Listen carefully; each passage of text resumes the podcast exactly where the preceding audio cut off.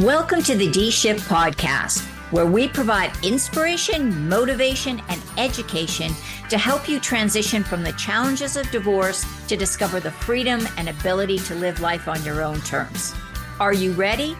Let's get this shift started. And thank you so much for tuning into the D Shift podcast again. And today we have a topic that a lot of people have been asking for, and I have got the perfect guest to explain this to us. So, uh, Dena Nielson is a retired family law attorney with over 25 years of experience in representing uh, people going through divorce. And she has a phenomenal uh, wealth of wisdom around how to hire an attorney and what you need to look for and what you need to be aware of when you're getting into uh, working with legal professionals because there are different types of legal professionals out there. So um, Dena thank you so much for being here. I really appreciate you taking your time today. Oh thank you so much. I, I was looking forward to it actually. So I gave a very brief introduction about you. Can you tell us a little bit more about yourself so that people kind of understand your background and uh, why they need to listen to you about how to hire an attorney. well, I have a little bit different perspective, I think, than a lot of lawyers. Um, I was married at 19 and divorced at 23. No children, thank goodness.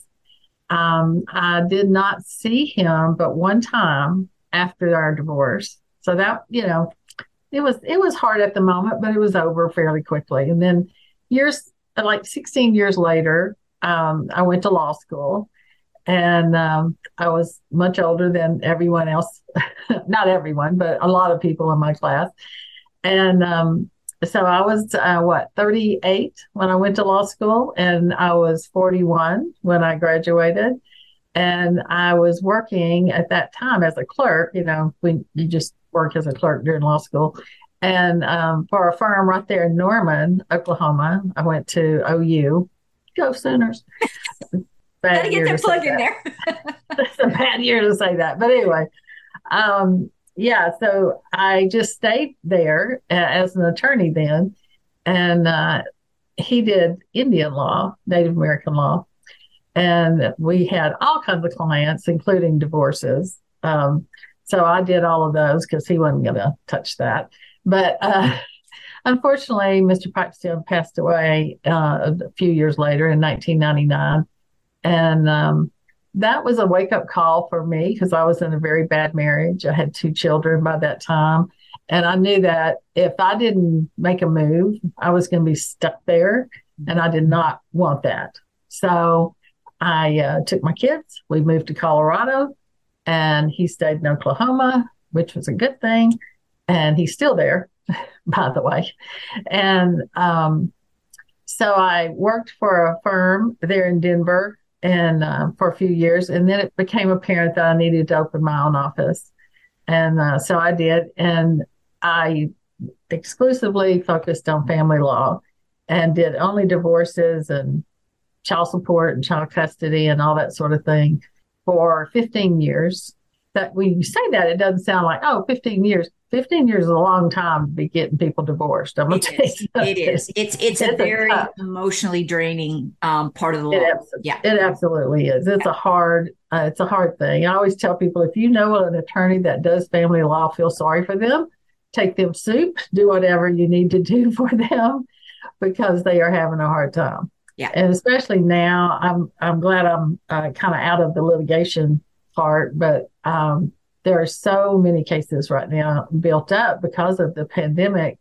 Uh, they couldn't have the hearings and do the things they needed to do in court. So um, it's it's really hard on everybody, you know, because they're trying to catch up. It is, yeah. A lot of long hours. The uh, the only good thing I think that came out of this is I think some of the courts kind of understand now the value of doing some of these virtual things that it's much faster you know you're not moving people in and out you can you can log on you can you know you, you actually have better control of the process i think i know a lot of family mediators are doing all their stuff now virtually mm-hmm. um, you know let's face it if you can keep people on a zoom call you're not going to have the potential for threats or danger or violence or anything compared to having them all in the same room. So, um, so true. And yeah. I did some mediation work, and I can tell you, I had a glass uh, wall around the conference room in my office. And this lady came and she was unhappy and she smashed her her chair against the glass wall. I've never been more scared in my life. I thought, oh my God, if that breaks, yeah, we're in big trouble. Yeah. yeah. Luckily, it didn't. It didn't break, but scared yeah. me to death. And I thought, I'm not having those kind of people in here anymore. Yeah, and, and and it's hard to tell who those kind of people are because some they don't present like that when they first come in. That's true. I was shocked that that's what happened. I was like, "Whoa, yeah. what, what's going on here?" Yeah. So yeah. anyway, all those things are true. And and you know, uh, I closed my office in uh, 2018, so it was a little bit before all the virtual stuff um, got really right popular. And um, so I never was able to. I tried to do some virtual stuff even then, but um, so it was hard to do because we didn't I didn't know about Zoom. Well, and people people even, weren't comfortable. People, uh, you know, this this whole if there's like I say, if there's one good thing that came out of the pandemic is it forced people to um, get comfort- comfortable with these platforms. And, you know, some of us have been using for years and years. Other people, this was all brand new. So um, I guess that's one, that's one plus side. But, um, you know, and, and now there's options, right? You can do in person, you can do Zoom. Even I'm, I'm even working with a lot of my divorce clients now are requesting um, Zoom, and the judges are still being very accommodating and saying, sure, if, if all parties agree to the Zoom meeting hearing, let's do it that way. Um, mm-hmm you know uh, so let's let's get into let's get into this this heart of of hiring professionals uh, the heart of the kind of the matter here because for most people not all but most people um, the first time you're going to have to hire an attorney is going to be for a divorce uh, so so tell me a little bit about what you would recommend that people do and i would also like to pick your brain on some of the mistakes that you see people make when they hire attorneys. But let's start with the good stuff first. So, how, how would you recommend? And I I know you work with you work with people before divorce, or do you mostly work with women after divorce? Mostly after. Okay. Now. Okay. Uh-huh.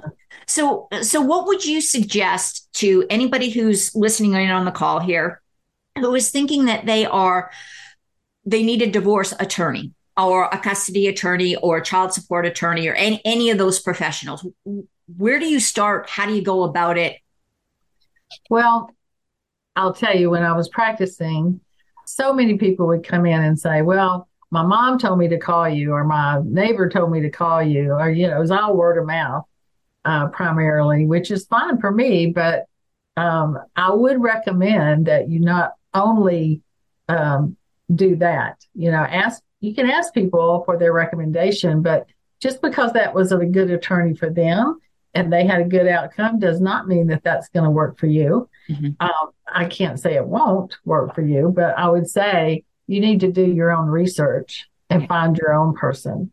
Because a lot of times people come in and they don't they first of all they don't know what they need or what kind of person they're looking for. But that's why you do your research before you go. Right. Because because you want the attorney that's best for you right? Not best for your neighbor your mother or whoever the one that's best for you. And i will tell you say this when you go in to talk to the attorney if that attorney is giving you a canned speech and you can spot them a mile away and i'm sure everybody understands what i'm talking about this you know words are coming out of their mouth just like well well well well well. Yeah. And they're not really listening to you and your story because that's the most important part is is your story and what's going on in your life. It's not about me. I'm, I'm going to go home and be fine either way. You are the one that needs the help. Okay. So I would just say it's very important that the attorney listen to you, mm-hmm. validate your feelings, understand where you're coming from, um, and not be uh, untouchable or cold toward you. You know, you can just tell when somebody clicks with somebody. Right. And and I, you know, I have had people come in that I would say, oh, I'm sorry, I'm not going to be able to help you because I know. Uh, I would know immediately if they were going to be a, a good client or a bad client. And I didn't want any bad clients. Yeah. I mean, yeah. I know that yeah. sounds terrible, but I just didn't want any bad clients. You know, nobody does. So you just want to be kind of choosy about who you take on. And uh, not all attorneys feel that way. Most of them say if you're uh, if you have a heartbeat and a checkbook, that's what I was going to say. That's that seems to be a big criteria for a lot of attorneys is how are you going to pay for this? Like, well, yeah, and that is important, but it's sure. not the most. To me, it was never the most important thing. Right. Right. The most important thing would I be able to help you? Would I be able to get done what you want? Because if I can't do what you want or what you expect, mm-hmm. and I can't give you reasonable expectations that you adopt as your own, then we got trouble. Yeah. So um, I really, I really like that. So uh, what I, uh, and I'm just going to summarize, and you tell me if I got it right. Um, that that you really think, in your in your opinion, that the attorney should be asking questions of you and should be listening to the information you give them. If the whole conversation is just, this is how I'm going to help you, and they don't even know what you want, there's a problem with that attorney. That's, that's an issue. Yeah. When when the lawyer's doing all the talking and you're not, right. Right. that's your first clue. Yeah. That may not be the person for you. But um, particularly if you're um, younger and less experienced and have never uh, had an attorney before for any reason, right. you know, that's that's going to be a hard uh, thing for you to do. Number one, to hire the attorney because you don't really know what what to expect or what to do. Um, and those are the people I always had the most sympathy for because I, I knew they didn't know what to ask me or anything. You know? right. So I was, I, on the one hand, I wanted to tell them that, but uh, on the other hand, I wanted to hear what they had to say. And and so you know that interestingly enough, that's a lot of the stuff the work that I do with my clients. Sometimes we spend two or three sessions just how are you going to interview an attorney? That's really important. So what what are say two or three questions that you think that any woman going in to hire an, an attorney for a divorce should definitely make sure that they get asked and answered in that consultation session? Well, I will say the one question just stop asking is how many cases have you won? Stop asking that because you don't win cases in family law. You might get favorable outcomes, but I don't consider that a win. I don't I don't know anybody that thinks that's a win. Right. Um, you know, everybody's kind of a loser, basically. So don't ask the lawyer how many questions how many cases they've won because they will tell you they've won every single one. Sure, because they've represented a client, right? They got something. and I would always just laugh when they when they asked me that, and almost every single person asked me that. And I think because I come across as very personable in the office, they think I'm not tough enough, you know, in court. Don't mistake that because that doesn't mean I'm not tough in court. So never judge the attorney uh, by how they act in the office, by how you think they're going to act in court. You know, maybe find somebody that used that attorney and ask them how they acted in court. That would be the better way to go about it because uh, I know my personality changes the minute I go in court. Sure. I think everybody, every lawyer has a different personality in court than they do in their office. I don't know anybody that doesn't. Uh, you have to, right? Because you got a different role. It's a different job when you're in court. That's right. You absolutely have to. And then that's the training you get in law school. That's what law school is about, is making you think like a lawyer and act like a lawyer. And you do that in court. You don't necessarily have to do that at 100% of the time in your office. Right right? So that's one thing. Another question I think is important, especially if you have a high asset case. And, and a high asset case means that you have substantial uh, assets and maybe liabilities too, but you have substantial assets, you have children, you have, you know, things that matter. Property, uh, investments, retirement right. plans. Yeah.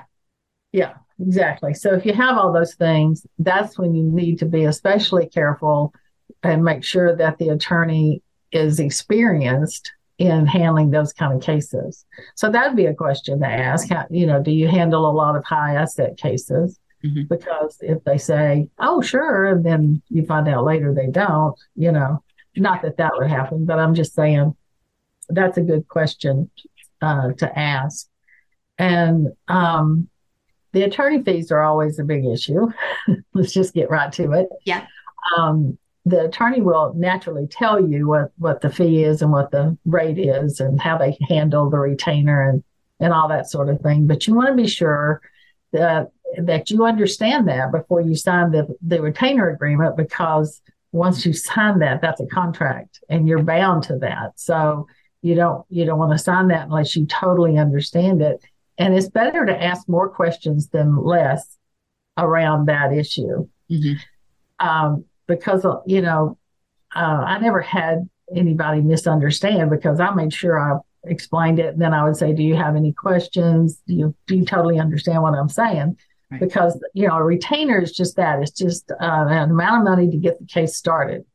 It is not the to- total bill for your oh, divorce. No. no, no, it's never going to be the total bill.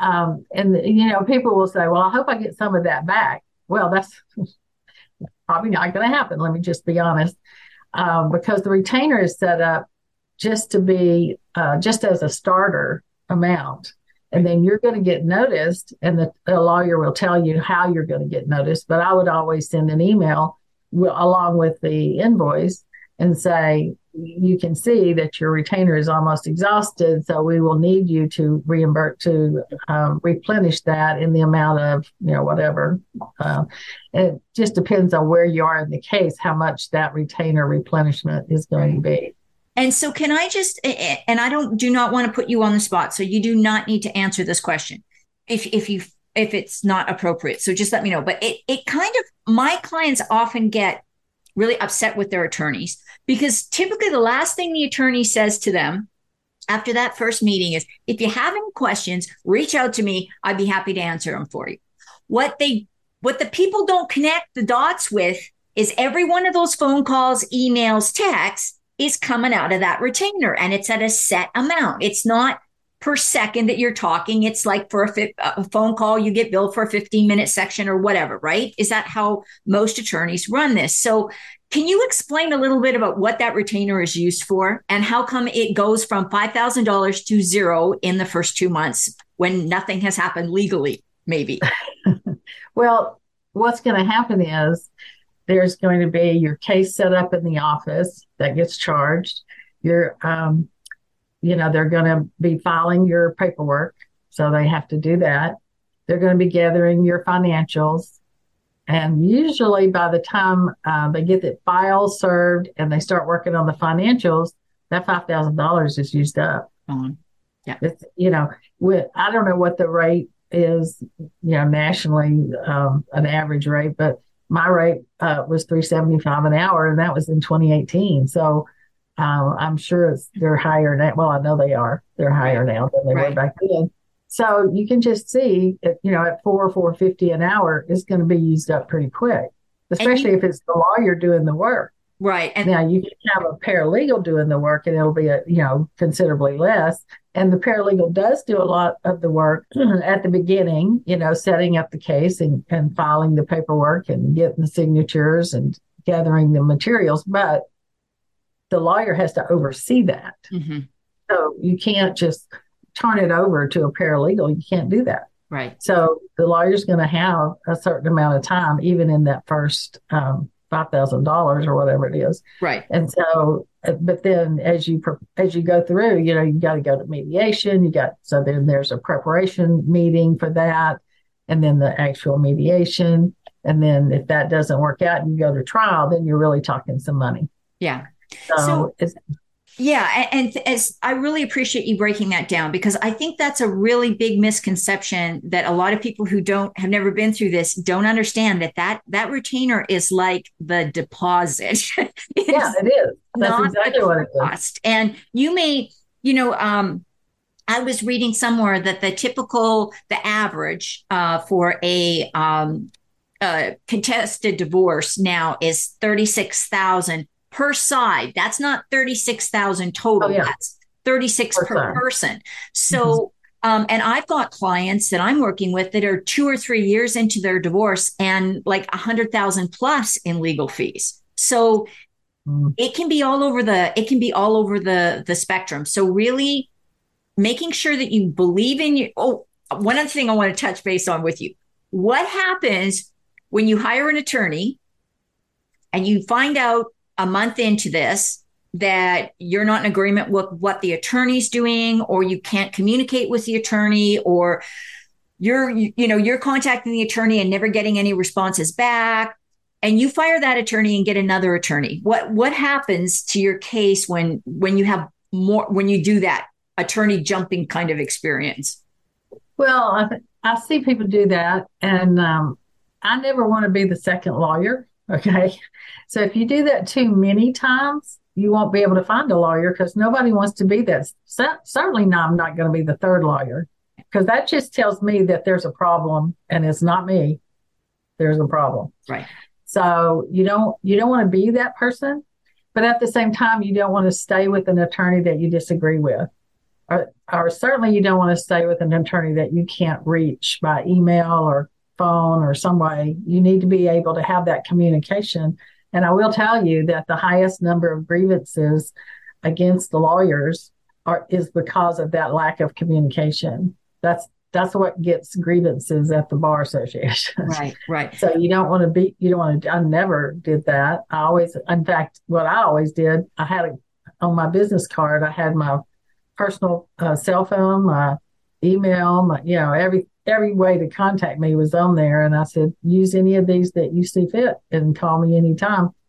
You know, I may answer, I may not, but I just, you know, it's there. Right. And, um, but a lot of people don't do that. A lot of people hide and say, no, I'm, you know, I'm not doing that. Yeah. So that any contact then has to go through the paralegal, which is fine. I mean, if that works, that's fine. Right. But um, the lawyer just needs to be aware of of that communication has right. to be there. And and I think that all goes back to the very first point that you raised is doing your research on the attorney and then asking those important exactly. questions when you're in that meeting. Um, mm-hmm. So Dena, tell us a little bit about what what your area of expertise is now, because like I, I alluded to it at earlier, you work with professional women with kids, right? Kind of post divorce. Tell us, because we picked your brains about that law stuff, and I so appreciate you doing that because I know that's not that's not necessarily what you want to work with, what you work with your clients on, and I want to have some time to talk about that. So, what is it that you do, and um, what what do people come to you for? Well, certainly I am focusing now on um, professional women with children because primarily I was that professional woman with children when I went through my divorce, my most recent divorce. And so um, I have written a book called Common Sense Divorce 10 Steps to Save You Time, Money, and Worry. I have it right here. I have it. it's a great book. I'm putting a, a, a, plug in for this. Get it if you're going through a divorce. Very helpful.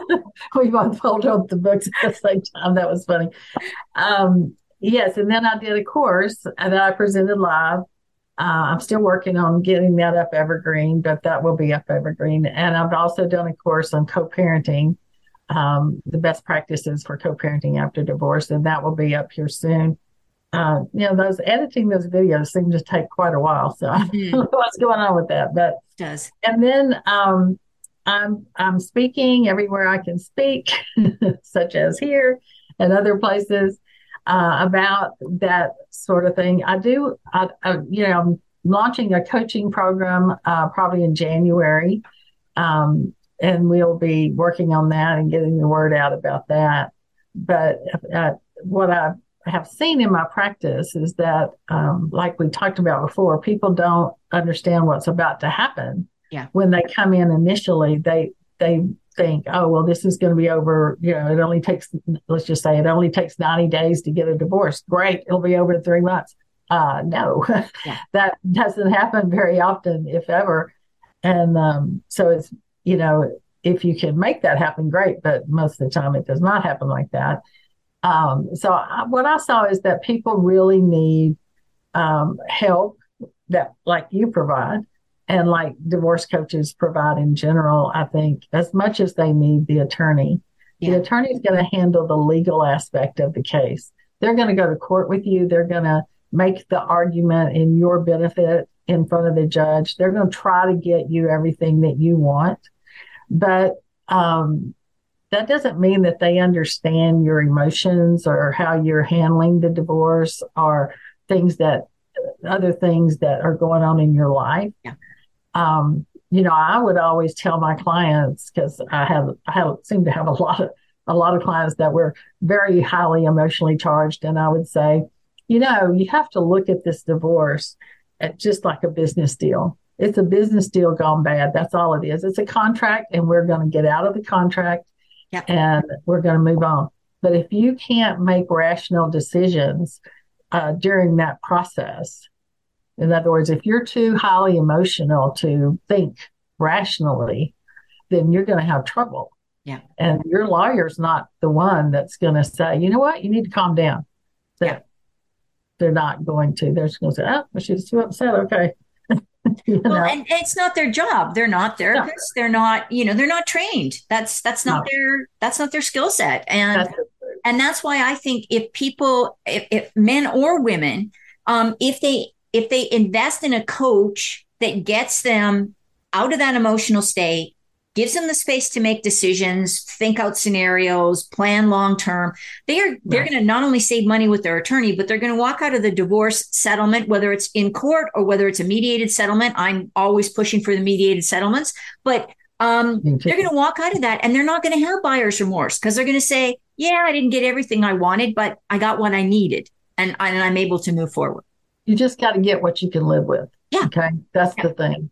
Yeah. And that's what I would always tell my my mediation clients when I was doing that. I would say, uh, "Do you have everything that you can? Can you live with this?" And that's really the question to ask yourself when the offer comes can you live with that? Yeah. Not that's not everything I want. So no, right. I can't live with that. Don't right. be like that. Don't be that person. You know, be the person that says, I can compromise. I realize that, it takes two to make this thing thing go. Yeah. And so if both parties can compromise, this gonna save you time, money, and worry, just like I said in the book.